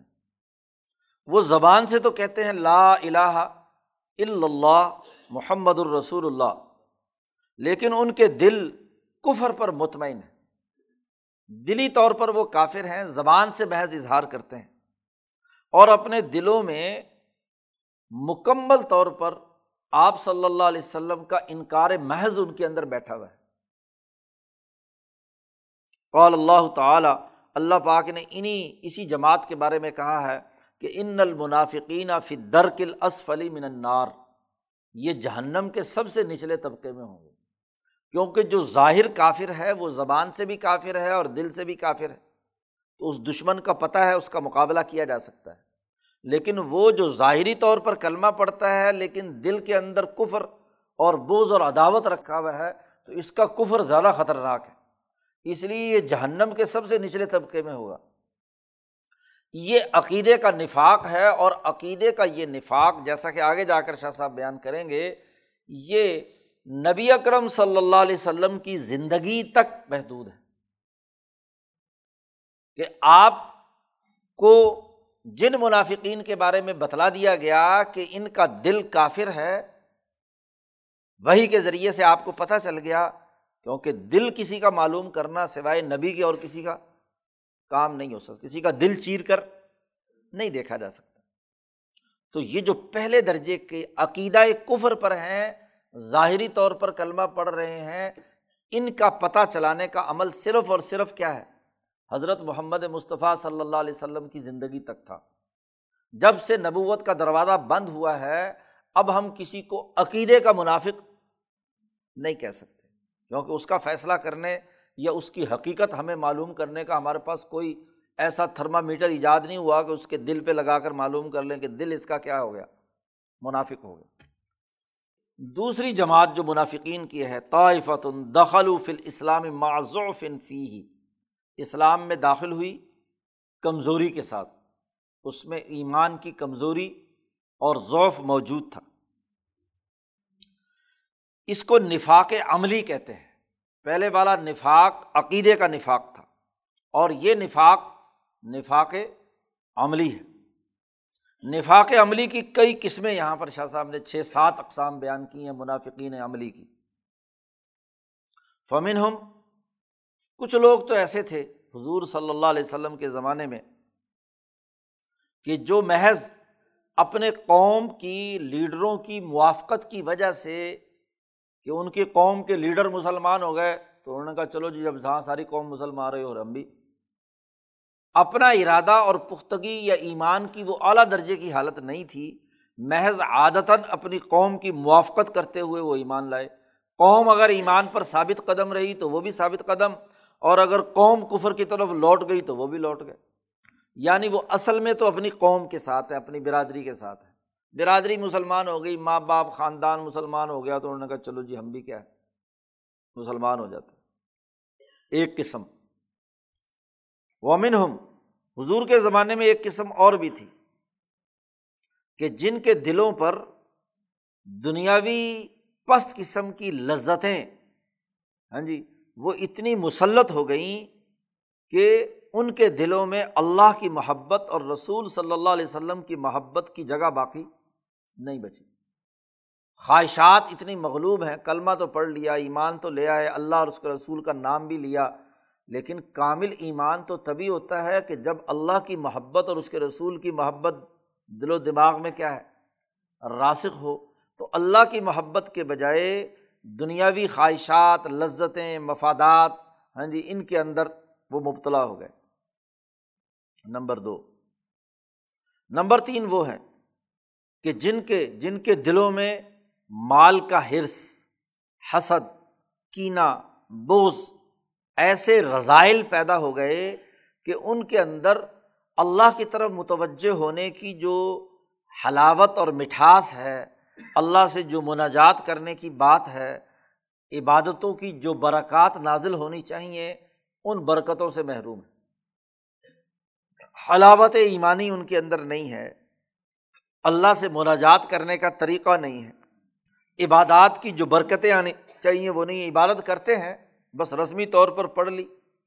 اور وہ عبادت ہونے کے باوجود مال کا لالچ ہے، جاہ پرستی ہے، حسد ہے، تکبر ہے، غرور ہے کینا ہے، یہ ساری بد اخلاقیاں ان میں پائی جاتی ہیں۔ نمبر تین۔ ومن ہم چوتھی قسم وہ ہے۔ کہ جو لوگ اپنی معاشی سرگرمیوں کے اندر اس قدر ڈوب چکے ہیں صبح سے شام تک ان غمسو فی شعون المعاش، اور اس کے اندر اتنے مشغول ہو گئے کہ ان کو آخرت کے معاملات یا دین پر عمل کرنے کے اہتمام کی فرصت ہی نہیں۔ صبح سے شام تک گدوں کی طرح، بیلوں کی طرح کام کرنے میں، مزدوری میں، محنت میں ہاں جی معاشی معاملات کے اندر مشغول ہو گئے۔ تو وہ یا تو عام مزدور بیچارہ جس کے اوپر ظلم و ستم ہوتا ہے، اس کی حالت ہوتی ہے۔ جی یا وہ لذات میں مبتلا امیر اور جو ہر وقت ننانوے کے پھیر میں رہتا ہے۔ اس کے پاس ٹائم ہی نہیں ہے کہ وہ اس سے نکل کر کیا ہے، کسی صحیح کام کی طرف متوجہ ہو۔ اور ان کے لیے کسی بھی قسم کا غور و فکر کرنے کا دین پر، اعلیٰ اخلاق پر، انسانیت کی ترقی کے امور پر غور و فکر کا وقت ہی نہیں ہے۔ یا دولت کمانے کے ننانوے کے پھیر میں ہے، یا بیچارہ غریب آدمی اپنی ضروریات کو پورا کرنے کے لیے، ٹیکس دینے کے لیے گدے کی طرح کام کرتا ہے۔ پانچویں قسم وہ ہے کہ جن کے دلوں میں فضول اور لو قسم کے شکوک و شبہات نبی اکرم صلی اللہ علیہ وسلم کی رسالت کے بارے میں، خدا کے بارے میں، طرح طرح کی شکوک و شبہات ان کے اندر پائے جاتے ہیں۔ جن کی کوئی بنیاد نہیں ہے، بے بنیاد گمانات اور فضول اور لو قسم کے شکوک و شبہات۔ لیکن اس درجے پر نہیں ہے کہ وہ اسلام کا پٹکا اپنے گلے سے اتار کر پھینک دیں یعنی اس سرے سے انکار کر دیں کہ جی اسلام کو ہم نہیں قبول کرتے اور اپنے ہاتھ اسلام سے مکمل طور پر جھاڑ لیں کہ وہ اسلام کو چھوڑ دیں۔ اتنی ضرورت بھی نہیں ہے، لیکن شکوک و شبہات بھی کیا ہے؟ ان کے دماغ میں اندر ہی اندر اندر ہی اندر پرورش پاتے رہتے ہیں۔ اور یہ شکوک و شبہات نبی اکرم صلی اللہ علیہ وسلم کے بارے میں اس حوالے سے ہیں کہ نبی اکرم صلی اللہ علیہ وسلم پر چونکہ بشر ہیں اور بشری حوالے سے حضور کے کچھ بشری احکامات ہیں، کھانا، پینا، پہننا، شادی وغیرہ وغیرہ، یہ سارے امور۔ تو کہتے اچھا نبی ہو، اللہ کا رسول ہو اور وہ اس طرح کی دنیا کے کاموں میں ہماری طرح کھائے، پیے اور کرے۔ اور پھر وہ ظہور الملت الاسلامیہ فی صورت سیطرت الملوک اعلیٰ اطراف البلاد۔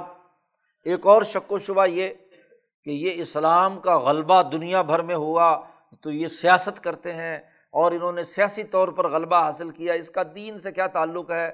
تو یہ جو رجت پسند مذہبی طبقے ہیں، وہ کہتے ہیں اسلام کا خلافت سے، اسلام سے غلبے سے کوئی تعلق نہیں، تو غلبہ ہو رہا ہے تو یہ بھی تو دنیا داری ہو گیا جیسے باقی دنیا دار تھے۔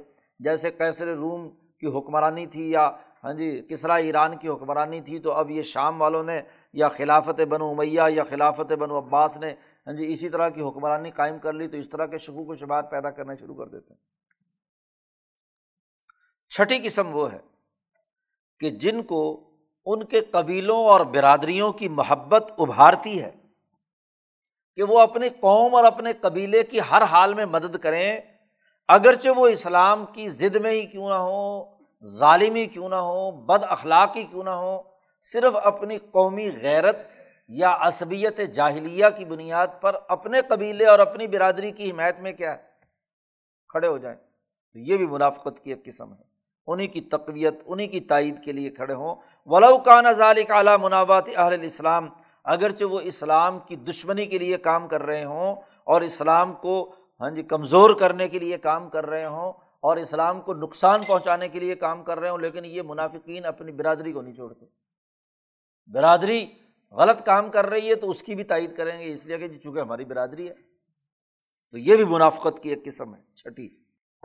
یہ چھ اقسام شاہ صاحب نے بیان کی ہیں اور یہ احادیث کے مجموعی مطالعے سے اور قرآن حکیم نے منافقین کے جتنے امراض کی نشاندہی کی ہے، اس کے تناظر میں یہ شاہ صاحب نے چھ اقسام منافق عملی کی بیان کی ہے نفاق عمل کی۔ یہ بیان کرنے کے بعد شاہ صاحب دونوں منافقتوں کے درمیان جو اصولی اور بنیادی فرق ہے، اس پر گفتگو کرتے ہیں۔ شاہ صاحب کہتے ہیں کہ یہ جو قسم ہے نفاق کی، اس کو نفاق الاعمال والاخلاق کہا جاتا ہے۔ کہ اعمال کا نفاق ہے عمل نماز پڑھنے کا کرتے ہیں، عمل اسلام کا کرتے ہیں، لیکن اخلاق خراب ہیں، اعمال خراب ہیں، ظلم کا نظام قائم کیا ہوا ہے۔ ولا یمکن الاطلاع علی نفاق الاول بعد سیدنا محمد صلی اللہ علیہ وسلم۔ جو پہلا عقیدے والا نفاق ہے، اس پر تو نبی اکرم صلی اللہ علیہ وسلم کے بعد اس پر مطلع ہونا، اس کا جاننا ممکن نہیں ہے۔ کیوں؟ کہ یہ ساری باتیں جو ہیں، امور غائبہ میں سے ہیں، مغیبہ میں سے ہیں، ہماری نظروں سے اوجل ہیں، ہم کسی کا دل چیر کر نہیں دیکھ سکتے کہ وہ دلی طور پر کافر ہے اور وہ اسلام کا انکار کر رہا ہے۔ اس لیے کسی منافق پر کفر کا اور دائرۂ اسلام سے خارج ہونے کا فتویٰ نہیں لگایا جا سکتا۔ ولا یمکن الاطلاع علی مقنونات القلوب دلوں کی خفیہ باتوں پر اطلاع ہونا اب وہی حضور کے بعد ممکن نہیں ہے۔ اس لیے عمر فاروق کا یہ جملہ ہے کہ نحن نتول ظواہر و اللہ یتول سرائر اللہ تعالیٰ دلوں کی بات کو جانتا ہے اور ہم تو جو فیصلہ کریں گے وہ ظاہر پر کریں گے۔ کہ ظاہری طور پر کیا ہے؟ اسی سے وہ مسئلہ سمجھ لینا چاہیے، یہ جو عام طور پر تین طلاقوں کے حوالے سے جھگڑا چھیڑ کے بیٹھ جاتے ہیں۔ یہ اسی موقع پر حضرت عمر نے یہ بات کہی تھی۔ حضور کی بات کو لے کر آتے ہیں کہ حضور کے سامنے ایک آدمی آیا، اس نے کہا، میں نے اپنی بیوی کو تین طلاقیں دی ہیں۔ تو حضور نے اس سے پوچھا کہ تیری نیت کیا تھی؟ اپنے دل کی بات بتلاؤ۔ اس نے کہا، میری نیت تو ایک طلاق دینے کی تھی، لیکن میں نے کیا ہے؟ تین میں نے کہہ دیا۔ تو حضور صلی اللہ علیہ وسلم نے اس کی بات کی تصدیق کر دی۔ کیوں؟ کہ حضور اس کے دل کو جانتے تھے کہ یہ جھوٹ نہیں بول رہا۔ ہاں جی بیوی بچانے کے لیے یہ بات نہیں کہہ رہا۔ واقعتاً اس کا دل کیا ہے؟ سچا ہے۔ لیکن اسی طرح کا مقدمہ حضرت عمر کے پاس آیا۔ تو حضرت عمر نے کہا کہ بھائی، تم نے تین کہا ہے نا، تین طلاقیں گئی ہیں نا؟ گئی ہیں، تو بس تین ہو گئی۔ کیوں؟ اس لیے کہ نہن الطول ظواہر و اللہ یطول سرائر ہمیں نہیں معلوم کہ تم جو بات کہہ رہے ہو، تمہارے دل کے اندر یہی بات تھی یا نہیں؟ ہم تو ظاہر کو دیکھنا کہ ظاہر میں تم نے تین کا لفظ بولا، تین کی قیمت ایک ہوتی ہے۔ کسی ریاضی کے کسی اصول میں تین کی قیمت ایک ہوتی ہے۔ تین کی قیمت تین ہوتی ہے۔ اور اگر تین کو ایک مان لیا جائے تو پھر عیسیٰ علیہ السلام کے حوالے سے عیسائیوں کا عقیدہ کیا جھگڑا ہے؟ وہ بھی تین کو ایک کہتے ہیں اور ایک کو تین کہتے ہیں۔ تو اگر تین طلاقوں والے معاملے کو کیا ہے؟ اس تناظر میں دیکھا جائے تو پھر تو عیسائیوں کے عقیدے والی بات میں کیا جھگڑا ہے؟ تو تین ایک کیسے ہو سکتا ہے؟ تین تو تین ہے۔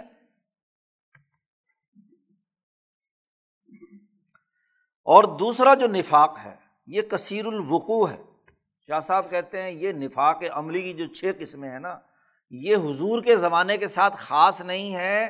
لا سیما فی آسرینا شاہ ولی اللہ صاحب کہتے ہیں خاص طور پر ہمارے زمانے میں تو یہ منافقت بہت ہی پھیل گئی۔ اور اگر شاہ ولی اللہ کے زمانے میں تین سو سال پہلے پھیل گئی تو اب کیا ہوگا؟ ویلے ہی جات الشارہ فی الحدیث شریف اور اسی کی طرف اشارہ ہے نبی اکرم صلی اللہ علیہ وسلم کی اس حدیث میں، بخاری شریف میں یہ حدیث آتی ہے۔ نبی اکرم صلی اللہ علیہ وسلم نے فرمایا، بلکہ سیاستہ میں ہے۔ اربا من کن فی کانا منافقن خالصن چار باتیں جس انسان میں پائی جائیں، وہ پکا منافق۔ منافقن خالصن کیا؟ ایزا اتومینہ خانہ ویزا حد دسا قذبہ ویزا آحدہ غدرا ویزا خاصما فجرا چار باتیں جس میں پائی جائیں۔ بیک وقت چاروں کی چاروں۔ پکا خالص منافق ہے۔ اور جس میں ان میں سے ایک پائی جائے، تو اسی درجے کا وہ کیا ہے؟ چوتھے درجے کا کافی منافق۔ اور ان چاروں چیزوں کا تعلق سوسائٹی کے اجتماعی تقاضوں سے ہے۔ جی؟ انسانی معاشرہ آپس میں معاملات طے کرتا ہے۔ سیاسی، معاشی اور کیا ہے، سماجی۔ سماج کی تشکیل معاہدات کی بنیاد پر ہوتی ہے، یاد رکھو۔ معاہدہ ہے نا سوشل کانٹیکٹ۔ آپ قدم قدم پر کسی دوسرے سے کیا کرتے ہیں؟ معاہدات کرتے ہیں، لین دین، خرید و فروخت، معاملات وغیرہ کا، ایک شکل۔ دوسری شکل یہ کہ سوسائٹی میں سیاسی طور پر جو کام بنیادی طور پر کیا جاتا ہے وہ سچائی اور عدل کی بنیاد پر، تمام معاہدات سچائی کی بنیاد پر ہوں اور سچائی کے طور پر امن و امان کو یقینی بنایا جائے، اس پر سوسائٹی قائم ہوتی ہے۔ تیسری چیز مالیاتی معاملات ہے کہ آپ کے پاس کسی دوسرے کا مال آ گیا یا آپ نے کسی دوسرے سے لینا ہے تو امانتوں کا لحاظ رکھنا۔ مالی ذمہ داریوں کو امانت کے ساتھ سر انجام دینا، اس میں بدیانتی نہ کرنا، یہ تیسری چیز ہے۔ تو یہاں نبی اکرم صلی اللہ علیہ وسلم نے تینوں باتوں کو بیان کیا ہے کہ ویزا تومینہ اگر اس کے پاس کچھ مال رکھوا دیا جائے امانت کے طور پر تو خانہ، یہ خیانت کرتا ہے۔ اور یہ امانت کا لفظ بڑا وسیع ہے۔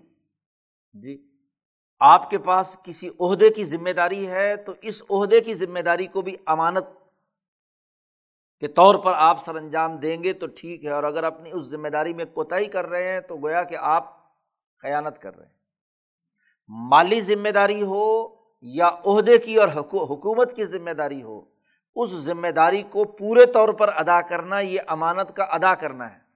اور اگر اس میں خیانت کی جائے، کوتاہی کی جائے تو یہ خیانت ہے۔ تو یہاں نبی اکرم صلی اللہ علیہ وسلم فرماتے ہیں کہ جب بھی اس کو کوئی ذمہ داری دی جائے یا مال دیا جائے تو وہ ضرور خیانت کرے، عادت بن جائے اس کی، چوری کرنے کی، مال لوٹنے کی، کہاں جی ذمہ داریوں سے جان چرانے کی۔ اسی طرح حضور نے فرمایا کہ جب بھی بولے تو جھوٹ بولے۔ حد دسا جب بھی بولے تو سچی بات کبھی نہ کرے۔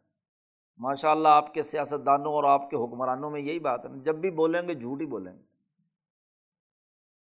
جب بھی ذمہ داری پر آئیں گے تو خیانت کریں گے، مال لوٹیں گے۔ جی۔ اور ایک تیسری بات بھی کہی بھائی آہدا غدارا معاہدہ کرتے ہیں تو غداری کرتے ہیں۔ معاہدے میں بے وفائی کرتے ہیں۔ وہ کہتے ہیں، یہ معاہدے کوئی قرآن و حدیث ہے رات گئی، بات گئی۔ جب بھی آدمی بولے، جھوٹ بولے، جب بھی کوئی امانت اس کے پاس آئے قوم کی تو اس میں خیانت کرے، جب بھی معاہدہ کرے تو غداری کرے۔ اور چوتھی بات حضور نے فرمائی کہ جب ان تینوں باتوں پر پوچھ پریت کرو کہ بھائی تم نے یہ معاہدہ کیوں توڑا، تم نے یہ جھوٹ کیوں بولا، تم نے یہ بدیانتی کیوں کی؟ تو وائزا خاص ہما فوجارا جب اس سے جھگڑا کرو، اس کے خلاف بات کرو تو گالی گلوچ پہ اتر آتا ہے بد زبانی پر اتر آتا ہے۔ دیکھو جی یہ جمہوریت کو خطرہ لائق ہے۔ یہ جناب ہمیں ڈاکو کیوں کہتے ہیں؟ ہمیں لٹیرا کیوں کہتے ہیں؟ ہمیں کرپٹ کیوں کہتے ہیں؟ تو پھر اول پھول بکتا ہے۔ ذا خاص ہما فجرا تو چار باتیں جس میں پائی جائیں اور پاکستانی حکمرانوں میں ستر سال میں باقاعدہ دستاویزی طور پر یہ بات ثابت شدہ ہے کہ چاروں باتیں پائی جاتی ہیں۔ وقالا اسی طریقے سے نبی اکرم صلی اللہ علیہ وسلم نے فرمایا یہ بھی کہ ہم المنافقی بتن ہو و ہم المومنی فرس ہو جی منافق کا غم اور ہم ارادے اور مقاصد اپنا پیٹ ہوتا ہے، بس۔ پیٹ بھرنا چاہیے اور یہ پیٹ بھرتا نہیں ہے۔ اربوں خربوں کی دولت لوٹنے کے باوجود بھی منافق کا پیٹ سب سے آگے ہوتا ہے اور مسلمان اس کا گھوڑا یعنی وہ سوار ہو کر انقلاب پیدا کرنے، جہاد کرنے، دشمنوں کا خاتمہ کرنے کے لیے ہر وقت گھوڑے پہ سوار رہتا ہے۔ جی۔ سفر کرتا ہے لوگوں کو، انسانیت کو نکالنے کے لیے ہاں جی مظلومیت سے، کمزوریوں سے تو وہ گھوڑا اس کے پیش نظر ہوتا ہے، اس کی سواری مضبوط ہونی چاہیے تاکہ ہر جگہ پہنچے اور طاقت کے ساتھ، قوت کے ساتھ وہ کام کرے۔ الا غیر ظاری کبن الحادیث اور بہت ساری سینکڑوں احادیث ہیں جو اس نفاق عملی کی نشاندہی کرتی ہیں۔ وقت کشف اللہ تعالیٰ فی القرآن العظیم ان معائب المنافقین و اعمالہم۔ اللہ پاک نے قرآن حکیم میں ان منافقین کی تمام وہ عیوبات اور ان کی بد اعمالیاں بڑی کھول کھول کر بیان کی ہیں قرآن حکیم میں۔ اور وہ ذاکرہ من احوال الفریقین اشیا کثیرہ۔ منفع کے عقیدہ اور نفا کے عمل، ان دونوں کی بہت ساری چیزیں تفصیل کے ساتھ بیان کی ہیں۔ اس لیے کہ پوری امت ان بد اخلاقیوں سے، ان خرابیوں سے بچے۔ یہ بیان اس لیے نہیں کی کہ ان کو اپنائے، بلکہ ان سے بچے۔ اس لیے ان تمام کو کھول کھول کر قرآن نے بیان کیا۔ شاہ صاحب کہتے ہیں، ان منافقین کا بھی نمونہ دیکھنا ہے نا۔ باقیوں کا تین کا دیکھا ہے تو منافقین کا بھی نمونہ ہونا چاہیے کوئی نہ کوئی۔ تو شاہ صاحب نے کہا وہ انشیطان ترا نموز جن للمنافقین ان کو راضی کرنے کو ترجیح دیتے ہیں اللہ کے راضی کرنے کے مقابلے میں۔ اور شاہ صاحب نے یہ بات بھی یہاں واضح کر دی کہ ولا فرق عند المنصف۔ ایک منصف جو ہے، انصاف پسند آدمی، اس کے نزدیک کوئی فرق نہیں ہے۔ ان منافقین میں جنہوں نے براہ راست اللہ کا کلام سنا تھا، براہ راست، اور پھر منافقت کا اظہار کیا تھا۔ اور ان منافقین میں جو یہ آج اللہ دین ولیدو فی حاضر زمان جو اس زمانے میں پیدا ہوئے ہیں، ان منافقین میں کوئی فرق نہیں۔ کہ یہ پیدا ہوئے، ان کو شریعت کے احکامات کا قطعی اور یقینی طور پر علم ہے۔ کون سا ایسا مسلمان ہے جس کو یہ نہیں پتا کہ جھوٹ بولنا حرام ہے، سود لینا حرام ہے، کسی کا مال لوٹنا حرام ہے، اپنی ذمہ داریوں سے عہدہ برا نہ ہونا ناجائز اور حرام ہے۔ شریعت کے احکامات قطعی طور پر یقینی طور پر ان کو معلوم ہے سم اقدم و اعلیٰ خلاف پھر اللہ کے ان احکامات کی خلاف ورزی کرنا اور اس سے انحراف کرنا۔ تو آپ بتلائیے کہ ان منافقین میں اور حضور کے زمانے کے منافقین میں کیا فرق ہے؟ تو آج کی جی آج بھی یہ منافقین اسی طریقے سے کیا ہے نفاق کا کام کر رہے ہیں۔ شاہ صاحب نے کہا، اسی طرح اگر ان منافقین کا ایک اور نمونہ بھی دیکھنا ہو طائفت من المعقولین اللہ دینہ تمک کنت فی خواترہم شکوک و شبہات کثیرہ۔ یہ جو عقل پرست اپنے آپ کو فلاسفر، مال و دولت ہے یا نہیں، ہوں گے کنگڑے۔ لیکن فلسفے زمین آسمان کے ملا کر بیٹھیں گے وہاں۔ عقل کے گھوڑے دوڑائیں گے۔ تو ایسے شکوک و شبہات پیدا کریں گے جن کی کوئی بنیاد نہیں ہوگی۔ اسلام کی تعلیمات میں آخرت کو سرے سے بھولے ہوئے ہوں گے اور محض عقلی اپج کے ساتھ فلسفے گھڑتے ہوں گے۔ جی شکوک و شبہات ان کے دماغ میں ہوں گے۔ تو شاہ صاحب کہتے فہم ایزن نموز المنافقین۔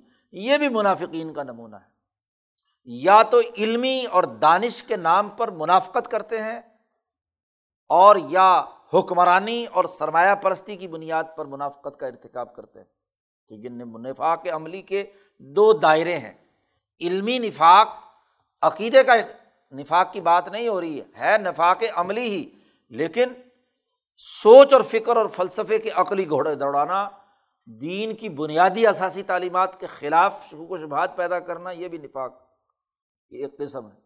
اور یہ جو سرمایہ پرستی اور حکمرانی اور لوٹ مار کے تمام اعمال کرنا یہ بھی نفاق ہے۔ یہ سارے چاروں فرقے بیان کرنے کے بعد قرآن میں یہود کا تذکرہ ہے، نصارہ کا تذکرہ ہے، منافقین کا تذکرہ ہے مشرقین کا تذکرہ ہے۔ ایک اصولی بات بیان کی ہے شاہ صاحب نے کہ قرآن پڑھو تو تمہارے پیش نظر کیا بات ہونی چاہیے۔ شاہ صاحب نے کہا یہ کتاب جو قرآن حکیم کتاب ہے ہر زمانے کی کتاب ہے۔ یہ حضور کے زمانے کے ساتھ خاص نہیں ہے۔ اعلیٰ کل، جتنے بھی پیچھے گروہ ہم نے بیان کیے ہیں، شاہ صاحب کہتے ہیں فیضا قرأت القرآن،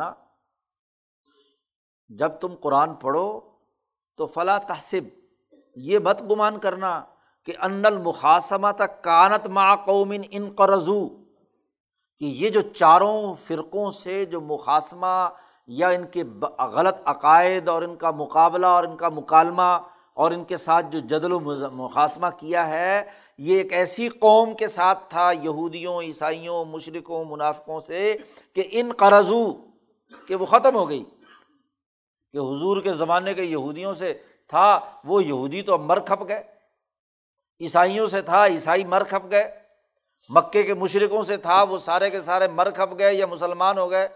یا منافقین سے تھا، وہ منافقین بھی مر کھپ گئے۔ شاہ صاحب نے کہا، یہ گمان مت کرنا کہ یہ آیتیں اپنے زمانے کے یہودیوں، عیسائیوں مشرقوں منافقوں پر تھیں اور وہ ختم ہو گئی قوم۔ کل ہرگز ہرگز یہ بات نہیں ہے۔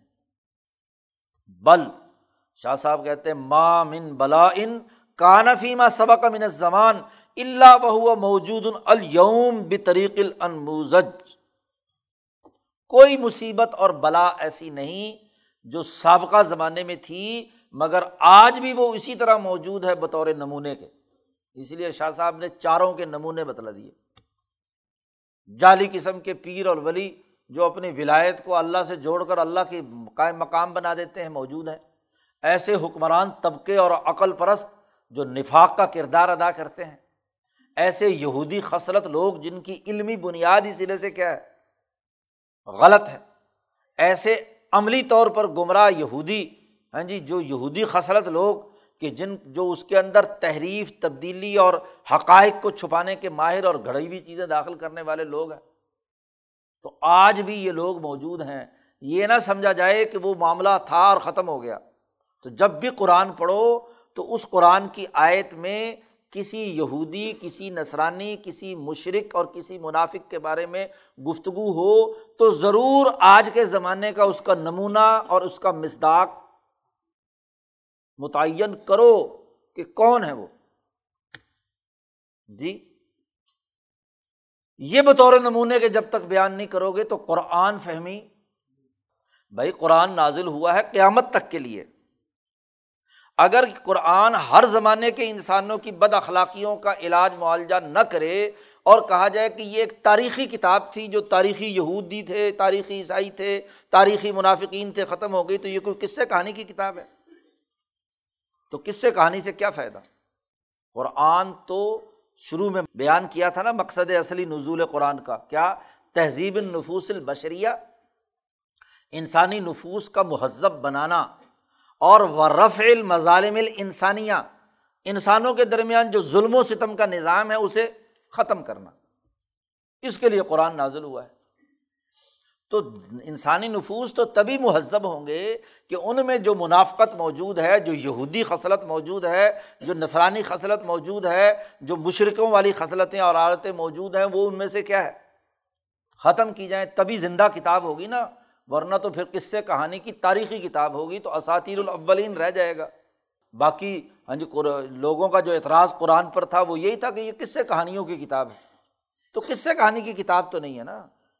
یہ تو تہذیب، نفوس، لوگوں کو مہذب اور مرتب اور ترتیب کے ساتھ ترقی دینے والی کتاب ہے، اس لیے ہر جگہ پر فٹ ہوتی ہے۔ شاہ صاحب یہ بات کر کے کے لیے ایک دلیل بھی دلیل بھی لائے ہیں کہ آج کے زمانے میں کیوں یہ ساری بد اخلاقیاں ہوں گی کما وارادہ فی الحدیث شریف جیسا کہ حدیث شریف میں آیا ہے کہ لطت طب سنن من کانا قبل کم کہ تم بھی وہی حرکتیں کرو گے جو تم سے پہلے لوگوں نے کی ہیں۔ پہلے بھی کل پرسوں بھی یہ حدیث گزری تھی۔ یہاں شاہ صاحب دوبارہ لے کر آئے ہیں۔ تو یہ حدیث بتلاتی ہے کہ یہ چاروں طرح کی خرابیاں یہاں اس مسلمان امت میں بھی سب سے بڑا اعتراض کیا ہوتا ہے؟ کہ جی وہ دیکھو جی مسلمانوں کو یہود کے ساتھ ملا دیا۔ یہ مسلمانوں کو عیسائی بنا دیا۔ یہ مسلمانوں کو کیا، منافق قرار دے دیا۔ یہ مسلمانوں کو مشرق کہہ رہے ہیں، دیکھو جی۔ بھائی، نبی اکرم صلی اللہ علیہ وسلم نے فرمایا کہ یہ بد اخلاقیاں تمہارے اندر بھی پیدا ہوں گی۔